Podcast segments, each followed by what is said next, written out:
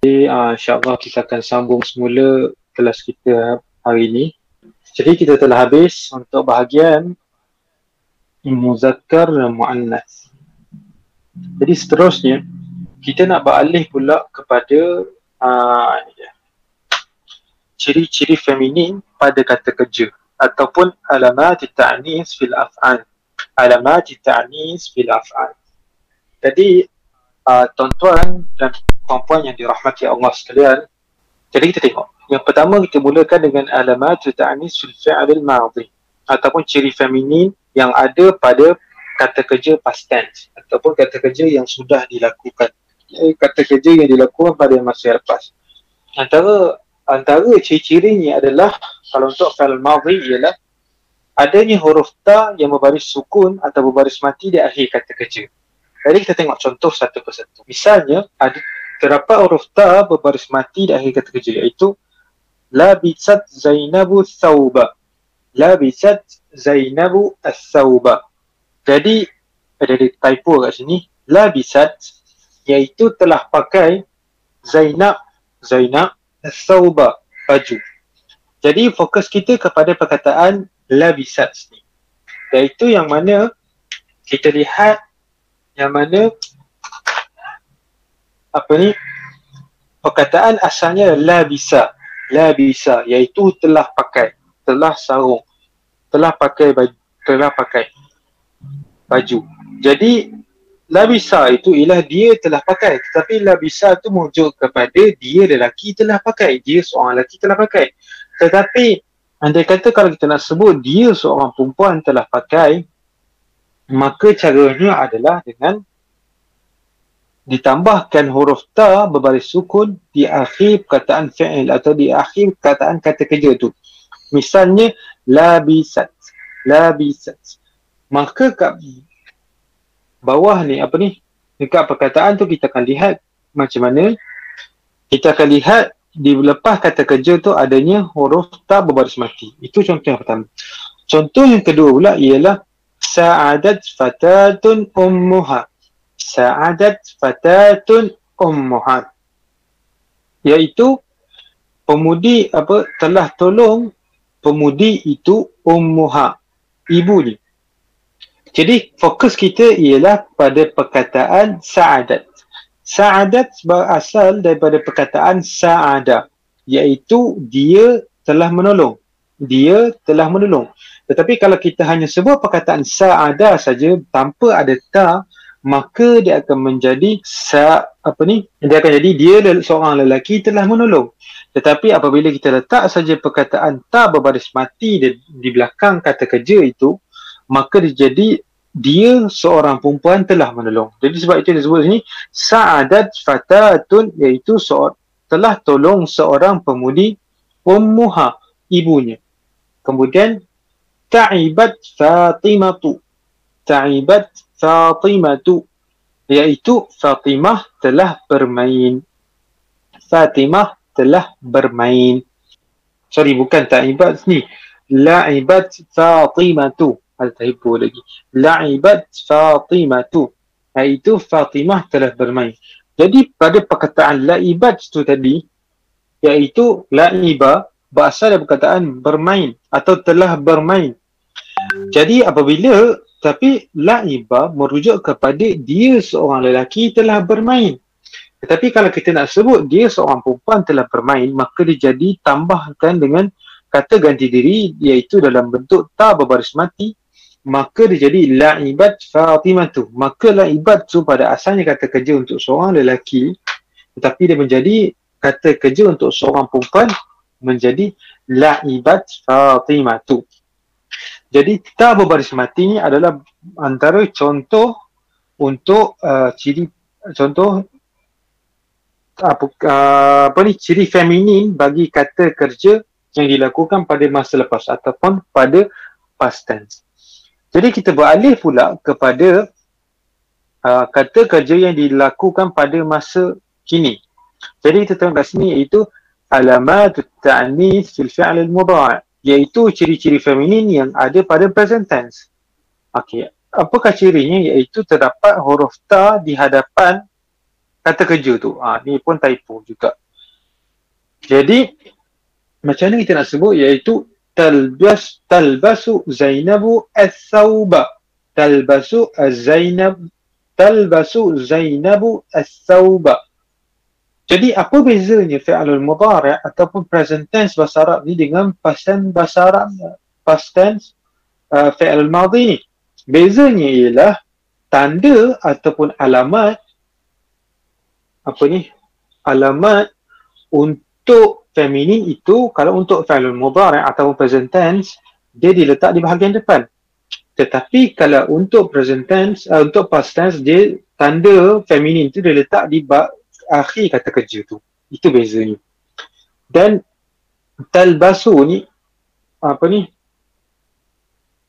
Talbasu ni kan talbasu ni talbisu.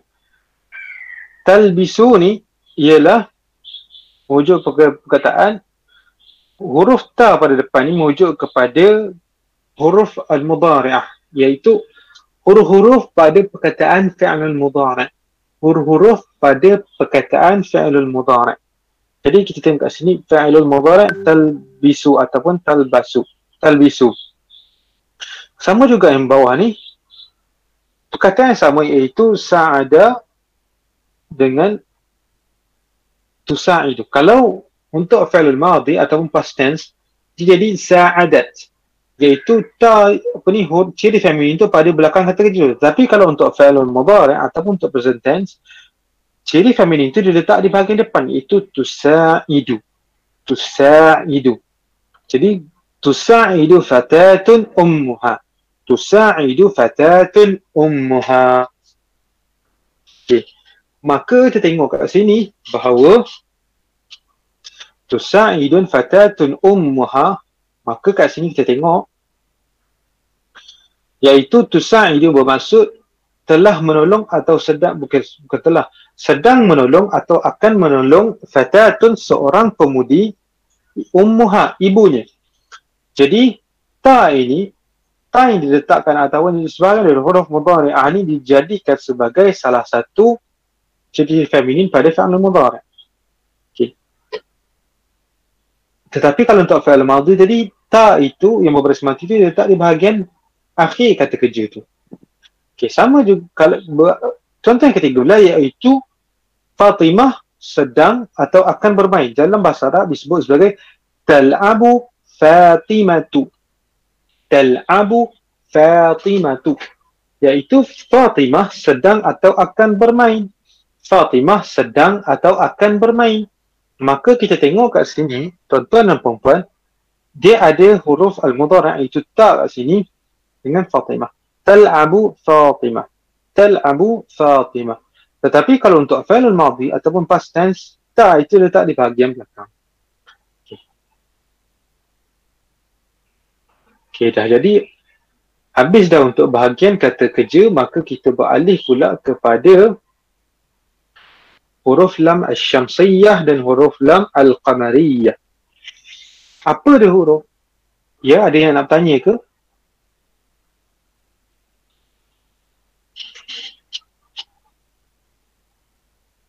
Okay. Jadi, kita dah habis untuk bahagian kata kerja. Jadi, sekarang ni kita nak beralih pula kepada huruf lam al-syamsiyah dan huruf lam al-qamariyah huruf lam al-syamsiyah dan huruf lam al-qamariyah apa beza dua ni? Huruf syam eh, huruf syam pula. Huruf lam al-syamsiyah dan huruf lam al-qamariyah ni biasanya perkataan ni kita dengar dalam perkataan apabila kita belajar tajwid. Tetapi sebenarnya lam al-syamsiyah dan lam al-qamariyah ni pun ada dalam bahasa Arab. Ada dalam ilmu bahasa Arab yang dipanggil sebagai dalam ilmu bahasa Arab. Jadi kita nak tahu apakah yang dimaksudkan dengan huruf lam al-qamariyah dan apakah yang dimaksud dengan huruf lam al-syamsiyah. Okey. Yang pertama ialah huruf lam al-qamariyah. Huruf lam al-qamariyah iaitu huruf alif dan lam alif dan lam yang, disebut, yang ditulis dan disebut. Huruf lam, alif dan lam itu dis, dia ditulis dan dia disebut. Dan huruf-huruf berikut diletakkan selepas letakkan huruf-huruf yang dinyatakan selepas ni diletakkan setelah huruf lam, alif lam al-qamariyah ni. Itu apakah dia? Iaitu alif, ba, jim, ha, kha, ain, ghin, fa, qaf, kaf, mim, waw, ha, ya. Jadi tuan-tuan dan puan alif lam qamariyah ni yang pertama sekali iaitu huruf alif lam tu dia disebut. Dia disebut secara jelas iaitu al-qamariyah. Jadi al jadi alif dan lam tu alif tu berbaris fathah dan lam tu berbaris sukun. Jadi kita ada bunyi kat situ al al al. Dia bukan setakat ditulis bahkan disebut jelas al tu huruf alif lam tu. Dan setelah huruf alif lam tu dia bukan boleh sebarang huruf saja boleh diletak. Dia ada huruf-huruf yang tertentu saja. Jadi sebab itulah ini huruf-huruf ni yang saya saya apa ni senaraikan itu bermula dari alif sampai ya. Itu alif, ba, jim, ha, kha, ain, ghin, fa, qaf, kaf, mim, waw, ha, ya. Maka huruf-huruf ini saja yang boleh diletakkan setelah huruf alif lam qamariyah tadi. Contohnya al-baitu. Al-baitu sebuah rumah. Jadi kita dengar jadi kita dengar dulu bahawa al-baitu tu alif lam itu disebut secara jelas alif lam. Al-baitu. Kemudian Al-Maktabu Sebuah meja ataupun sebuah pejabat. Al-Asadu Seekor singa jantan. Al-Babu Sebuah pintu. Jadi kita tengok lagi contoh-contoh lain. Misalnya Al-Jamalu. Al-Jamalu Unta. Seekor unta jantan.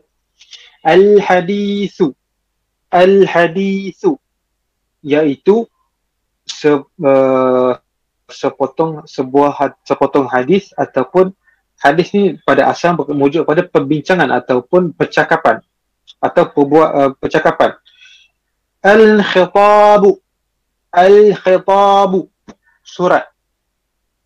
Al-ulbatu al-ulbatu iaitu botol. Al-ghazalu iaitu seekor kijang. Al-fawaqihu sebuah apa ni? Sebuah buah. Buah. Al-qalamu sebatang pen. Al-kubu sebuah cawan. Al-muallimu seorang guru lelaki.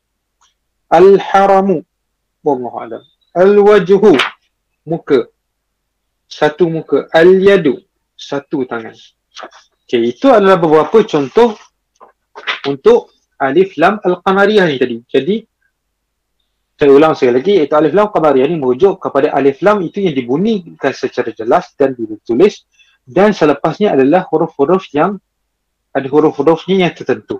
Iaitu daripada huruf alif sampai ya untuk bahagian pertama ni. Seterusnya kita beralih pula kepada lam asy-syamsiyah. Lam asy-syamsiyah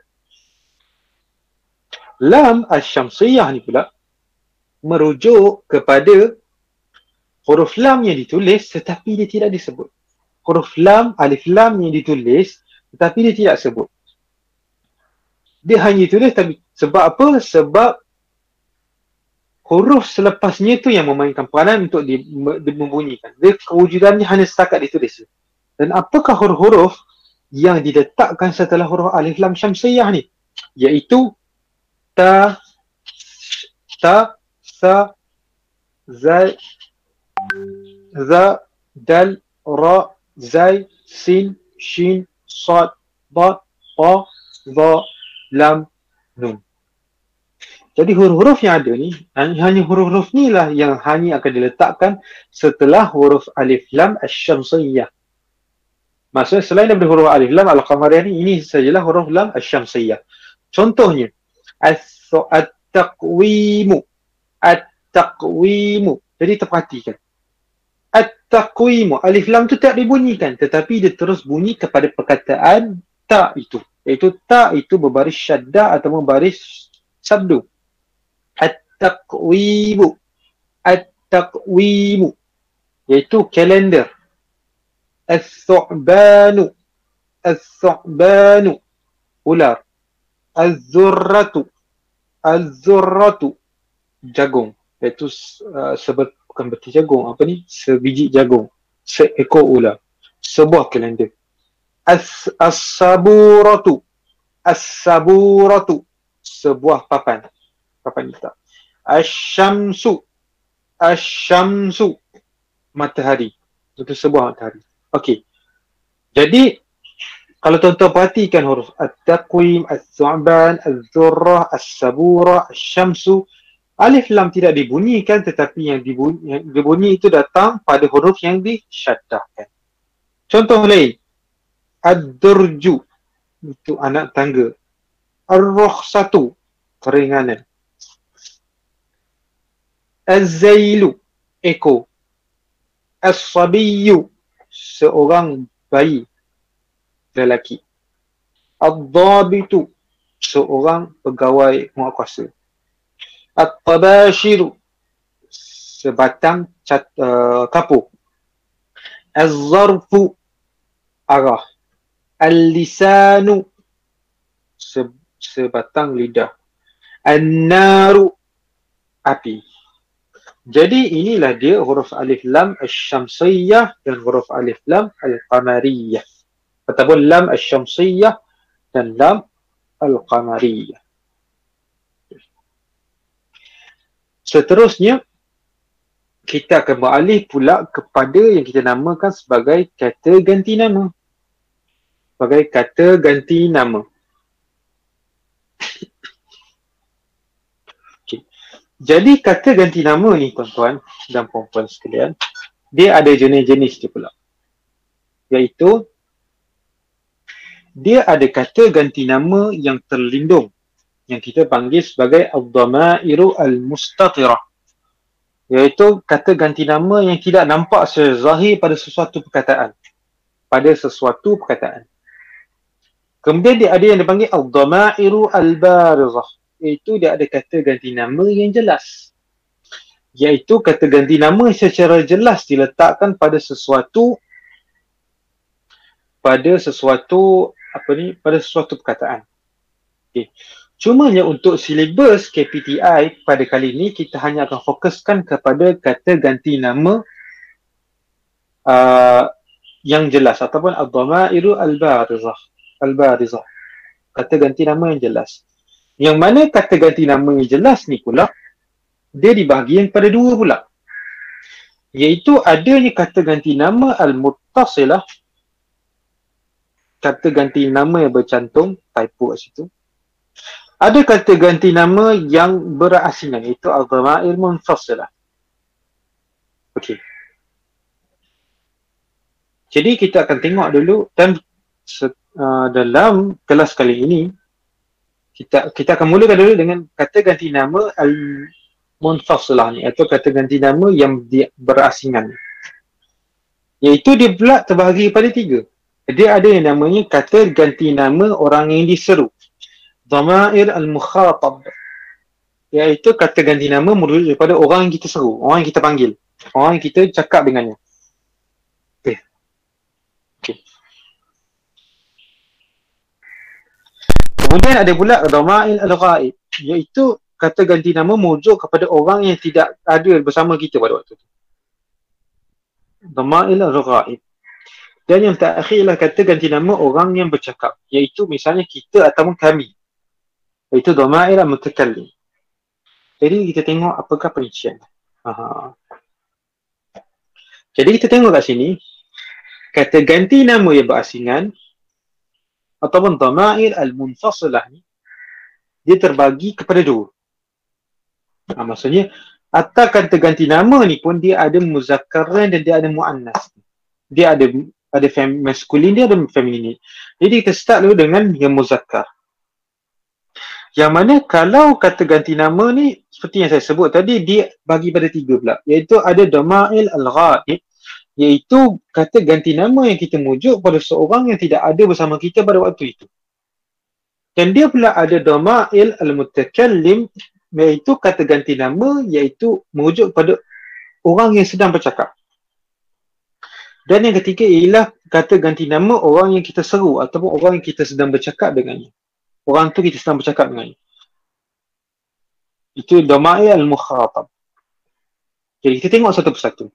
Domair, kata ganti nama orang yang tiada ni ataupun domair al-ghaib ni dia ada tiga semua sekali. Iaitu huwa, huma dan hum. Huwa ni merujuk kepada dia. Dia pula dia merujuk pada dia seorang lelaki. Dia seorang lelaki. Huwa. Macam tadi contohnya huwa rajulun. Huwa rajulun. Dia seorang lelaki.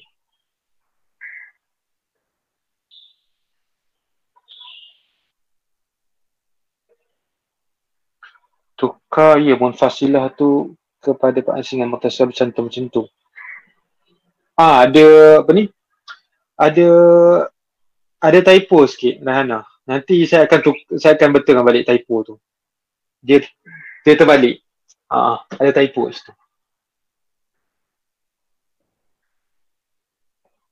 Okey. Jadi kata ganti diri ni saya sambung semula. Contoh huwa. Iaitu huwa ni dia. Dia ni bila kita sebut dia seseorang dia maksudnya dia tu tak ada bersama kita. Orang tu tidak ada bersama kita waktu kita cakap tu. Maka kita sebut dia. Huwa ar-rajulu huwa ar-rajulu dia. Dia seorang lelaki. Kemudian huma. Huma. Yang kedua pula huma. Huma ni pula kata ganti diri mojuk pada dia tetapi untuk dua orang lelaki. Misalnya huma taliban huma taliban. Iaitu mereka berdua dua mereka berdua pelajar. Mereka berdua tu pelajar pelajar lelaki. Huma taliban. Mereka berdua adalah pelajar lelaki. Hum iaitu mereka untuk tiga orang lelaki dan ke atas. Hum tullabun misalnya. Hum tullabun mereka pelajar-pelajar lelaki. Ha, itulah dia kita sebut sebagai dhamail al-ghaib kata ganti nama untuk merujuk kepada orang yang tidak ada bersama yang ketika itu. Okay. Yang kedua pula ialah kata ganti nama bagi orang yang bercakap iaitu dhamair al-mutakallim. Dhamair al-mutakallim. Misalnya ana ana saya saya ana ustazun ana ustazun saya seorang ustaz, saya seorang guru misalnya. Jadi, ana ni dia merujuk kepada kata ganti diri merujuk pada orang yang sedang bercakap. Orang yang sedang bercakap. Maka saya, saya, ana, saya, ha, ana talibun, saya seorang pelajar misalnya. Kemudian nahnu, nahnu asatizatun. Kami ini para asatizah, kami ini para guru, kami para ustaz atau para ustazah. Ataupun kita boleh sebut nahnu talibatun. Kami ni pelajar-pelajar uh, kami ni nahnu tullabun. Kami ni pelajar-pelajar. Ha, jadi ana dengan nahnu ni dia termasuk di bawah kategori dhamair al-mutakallim. Ganti nama bagi orang yang sedang bercakap. Yang ke, yang ketiga adalah kata ganti nama merujuk pada orang yang diseru iaitu dhamair al-mukhatab. Dhamair al-mukhatab. Maksudnya apabila kita cakap seseorang kemudian orang tu dia bercakap depan kita misalnya. Ha, orang tu ada depan kita. Maka kita cakap itu dia dipanggil sebagai orang yang diseru atau orang kita bercakap dengannya. Jadi kita apa ni? Kita boleh sebut anta. Anta. Kamu. Kamu ka, kamu anta ni ialah kata ganti diri yang digunakan untuk merujuk pada seorang lelaki. Kamu seorang lelaki. Anta ustaz misalnya. Jadi anta ni merujuk kepada kamu seorang lelaki. Kemudian antuma. Antuma merujuk kepada kamu tetapi untuk dua orang lelaki. Kamu tetapi dua untuk dua orang lelaki. Antuma taliban antuma taliban kamu berdua ni kamu berdua ni adalah pelajar. Kamu berdua ni adalah pelajar. Antum tullabun. Antum iaitu merujuk pada kata ganti kata, kata ganti diri untuk kalian. Itu maksudnya lebih tiga orang dan ke atas lelaki ramai-ramai antum la ibu kamu semua ni adalah player ataupun pemain misalnya. Maksudnya pemain bola ke dan misalnya. Okey. Itu kalau untuk dhamair ataupun kata ganti nama atau kata ganti diri untuk maskulin untuk yang digunakan untuk lelaki. Bagaimana pula kalau untuk kata ganti diri untuk perempuan? Kata ganti diri untuk feminin.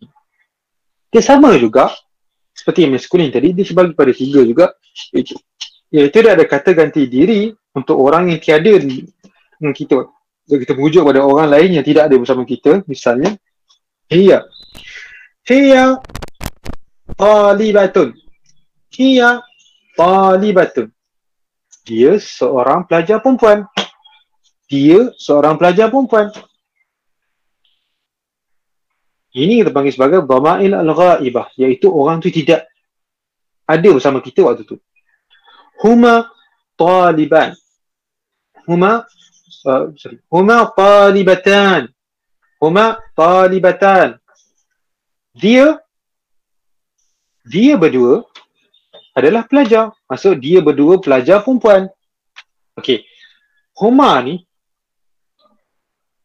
untuk kata ganti diri huma ataupun untuk dua orang lelaki dan perempuan sama.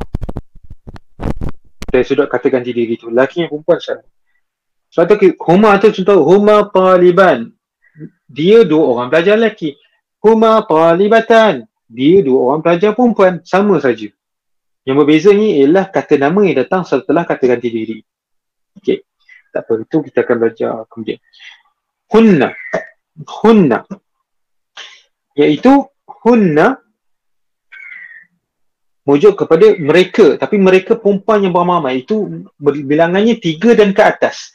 Hunna talibatan. Uh, sorry, hunna talibat talibat. Hunna talibat. Iaitu yang mana kita tengok kat sini. Hunna iaitu hunna talibat. Kita tengok hunna talibat iaitu mereka pelajar-pelajar perempuan. Ha. sebab kita nak cakap pasal pelajar-pelajar tidak ada di depan kita pelajar tu kat sana misalnya hunna talibat mereka tu adalah pelajar-pelajar perempuan jadi kata ganti diri yang digunakan untuk mujuk pada perempuan ramai tidak dengan, dengan kita waktu itu ialah kunna. Kemudian kita beralih pula kepada dhamair al-mutakallim. Dhamair al-mutakallim iaitu ana dan nahnu. Ana dan nahnu.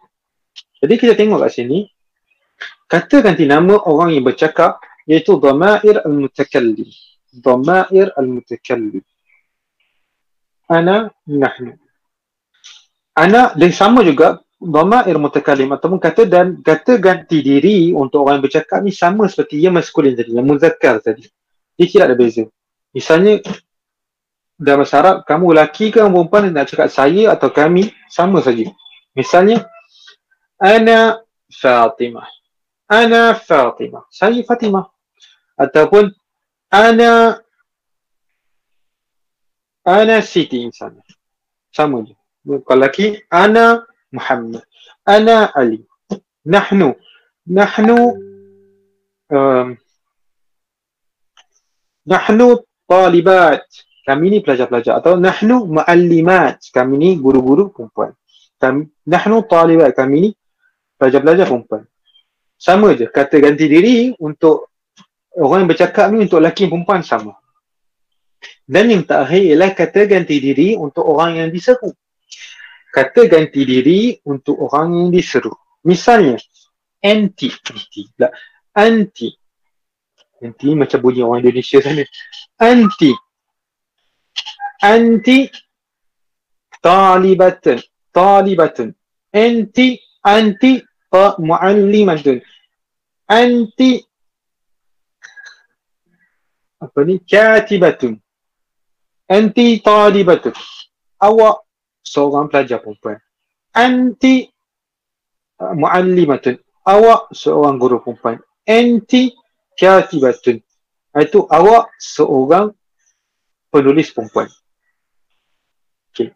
Kemudian antuma antuma ni kons kata ganti diri ni sama saja dengan kata ganti diri yang maskulin tadi. Sama je. Antuma boleh guna untuk lelaki dan perempuan. Antuma talibatan. Kamu berdua pelajar perempuan. Antuma muallimatan. Kamu berdua guru perempuan. Antuma katibatan. Kamu berdua penulis perempuan. Dan yang terakhir adalah antunna. Antunna. Misalnya kita nak seru kepada uh, apa ni pelajar perempuan mahu ramai misalnya. Jadi kita boleh sebut antunna talibat. Antunna talibat. Iaitu kalian semua ni adalah pelajar-pelajar perempuan. Antunna yakni uh, muallimat. Kau kalian semua ni adalah guru-guru perempuan. Misalnya. Okey, jadi inilah dia kata ganti diri yang diguna pakai untuk lelaki dan perempuan dan kena tengok pula orang yang baca individu tu di pihak yang mana. Adakah dia di pihak yang apa ni yang kita sedang bercakap tentangnya tetapi dia tidak ada bersama kita iaitu merujuk pada dhamir ghaib orang yang tidak ada ataupun dia menyebut berdhamair al-mutakallim iaitu merujuk kepada dhamir-dhamir kata ganti diri merujuk orang sedang bercakap ataupun merujuk kepada dhamair al-mukhatab iaitu merujuk kepada dhamir kata ganti diri untuk orang yang kita sedang seru. Kalau tadi kita telah saya telah kongsikan berkenaan kita telah belajar berkenaan dengan kata ganti diri yang mana kata ganti diri itu dia macam uh, berpisah. Dia berpisah. Huwa huma hum hiya huma hunna antuma anta antuma antum anti antuma antuna. Ana nahnu. Ha, itu memang lagu yang famous lah. Apa ni?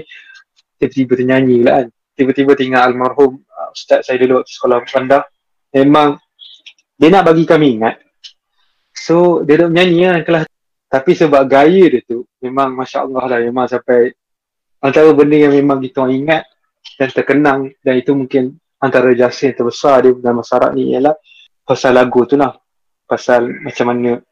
Dan dia ada beberapa cara sebenarnya. Iaitu antara cara ni ialah dia buat macam ni lah. Biasanya cara dia guna ialah macam ni. Wa huma hum hiya huma hunna. Anta antuma antum. Anti antuma antuna. Ana nahnu. Jadi dia guna jari. Lima jari tu digunakan untuk ni. Ha. jadi terpulang pada masing-masing nak ingat macam mana. Tetapi lagu ataupun uh, menghafal secara birama ni antara kaedah yang terbukti berkesan lah untuk menghafal sesuatu. Okey. Seterusnya kita beralih pula kepada kata ganti nama yang bercantum.